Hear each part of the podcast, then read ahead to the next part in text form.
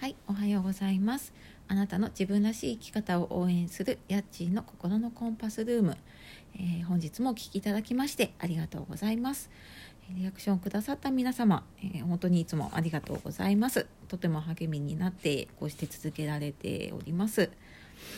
はい、このチャンネルでは日々お仕事や家事育児介護など頑張っていらっしゃる皆さんのちょっと心が軽くなるような時間を、えーと、お届けしたいと思って毎日更新をしております。はいというわけで、えー、まあ、毎日ね、えーと、コロナコロナっていうニュースがね続いております。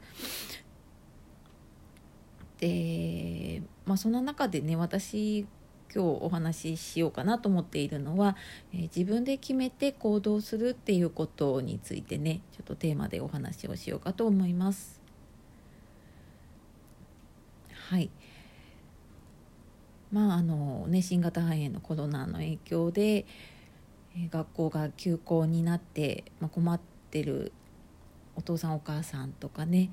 まあ、あと子どもたちにとってもうんまあ、突然ね今のクラスというか一緒に過ごしてきた友達と最後の時間になってしまったり、まあ、特にね卒業生抱えてらっしゃる方、まあ、そのお子さんもそうですけれども本当にあのちょっとね胸の痛むような、はいまあ、そんなちょっと突然の決決断というか発表ではあったかなと思いますけれども、まあ、ただあのここでね私たちがどうしたらいいのかっていうのを考えていかなきゃいけない時なんだろうなっていうふうに感じています。で普段私あまりあのこういった時事ネタに対して、まあ、それがいいとか悪いとかっていうのは、ね、その方その方によって考え方も違うしうん、まあ、正解のあるものではないと思っているので、まあ、そこに関しての意見っていうのは私はえーと、あまり言わないようにはしていますただまあそこから何を考えなきゃいけないのかとかそこからどういうふうにしていかなきゃいけないのかなっていうことについては、まあ、ちょっとお話ししてもいいかなと思っています。はい、で、まあ、私普段テレビは本当にえーと、家族がいる時にねちょっとニュース見たりとかあと、まあ、子供が見たい番組つけている時は、まあ、それはなんとなく耳に入ってきたりするんですけれども、まあ、それ以外はあまりちょっとテレビはつけていないことが多いです。なので、まあ、ちょっとあまりね細かいニュースとかを知らなくってで、まあ、昨日何気なくあそろそろトイレットペーパーがなくなってきたななんて思って、えっと、普通にこうネットのね通販でポチッと買ったところなんですけれども、まあ、その後でネタあのニュースを見たらなんかすごい買い占めでねあの両手いっぱいに、えっと、買い物をされている方が報道されたりとかねしていました。で、まあ、ちょっと前にねマスクがやっぱり売り切れててっていうことで、まあ、そこに関しては私もやっぱり介護の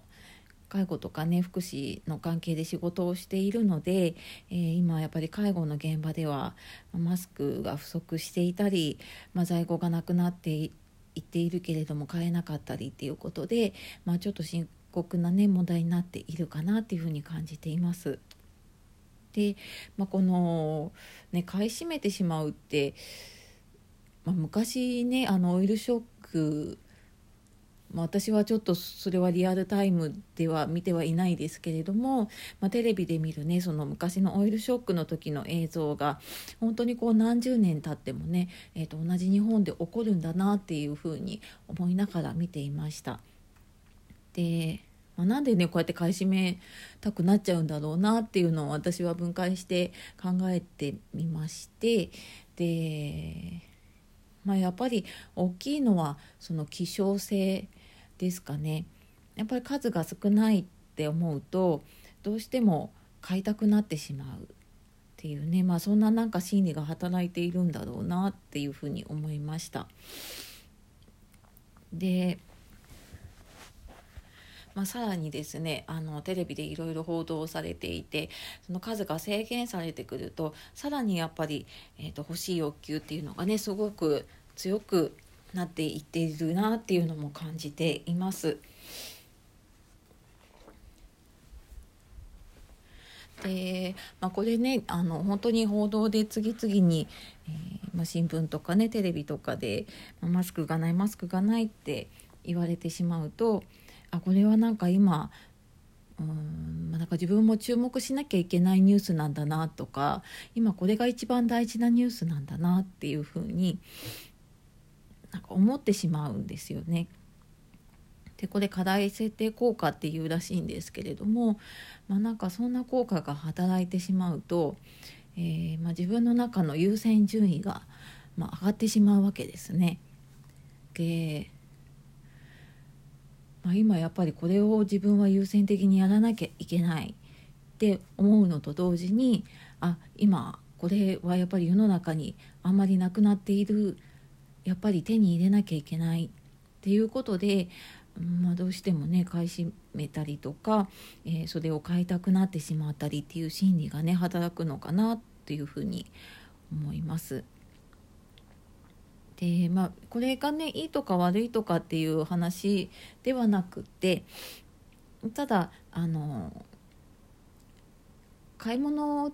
でねあのストレスの発散にはならないっていうふうにも言われていましてよくねあのストレス発散でこう買い物をするっていう風にねあの私も言ったりすることがあるんですけれども、まあ、実際に見てる時はすごい楽しいんですけれども実際買ってしまうと、まあ、なんか買ったものそのまま置いてあったりとかうんまあ、よくなんかネットでポチって買って、まあ、買った時はまではすごく楽しいんだけれども実際がそれがもう届く頃にはあななんでこれこんなに欲しかったんだろうなって思ったりとかあの、まあ、結局その買うまでのね、えーと、すごいこうワクワクした気持ちっていうのはあの楽し楽しめるし、まあ、そこではちょっとある意味ねストレスを発散できているんだと思うんですがただまあ実際にもう変わってしまうとそこではもうあのストレス発散にはなってないのかな。で、まあ、逆にねなんで買ったんだろうなとかあのあまた買っちゃったっていうようなねあの逆効果な、えーと心理も働いてきてしまうのでうん、なんかあんまりね買い物ってストレス発散にならないなっていうふうにも思っています。であのー、まあ、最近ね本当にネットとかでも買えちゃったりあと、まあ、買い物でも今キャッシュレスなのでこう手元にお金がなくても買えてしまったりするので、えー、そのね買い物に対するハードルっていうのが下がってきていますよね。なのでうーんなんかこう例えばね希少性であこれあまりないからもう買っておかなきゃって今回のねことのように思った時に、えーと、すぐ飛びついて、まあ、買えるから買ってしまうわけですね。でただまあその買おうと思った時に、まあ、これ本当にえっと、5秒でも10秒でもいいと思うんですけどちょっと立ち止まってみてなんでそれが欲しいのかなって考えてみるのが必要だなっていうふうに感じています。まあ、例えば、えーと、買い物に行った時にね、えー、まあ、いろんな方が、まあ、今回で言えばねそのティッシュペーパートイレットペーパーですかをいっぱい買っていてであやっぱり自分も買わなきゃって、まあ、もちろんね希少性だったりとかそのもうあの在庫があまりないっていうふうにされてしまうと買いたいなっていう欲求当然起こってきます。でもそこでなんでそれが欲しいのかなっていうのを一歩立ち止まって考えてみる。でそこで、まあ、やっぱりどうしてももう、えっと、うちは在庫がないからどうしても必要だってなれば、えっと、買えばいいと思いますしあの買わなきゃ不安だからっ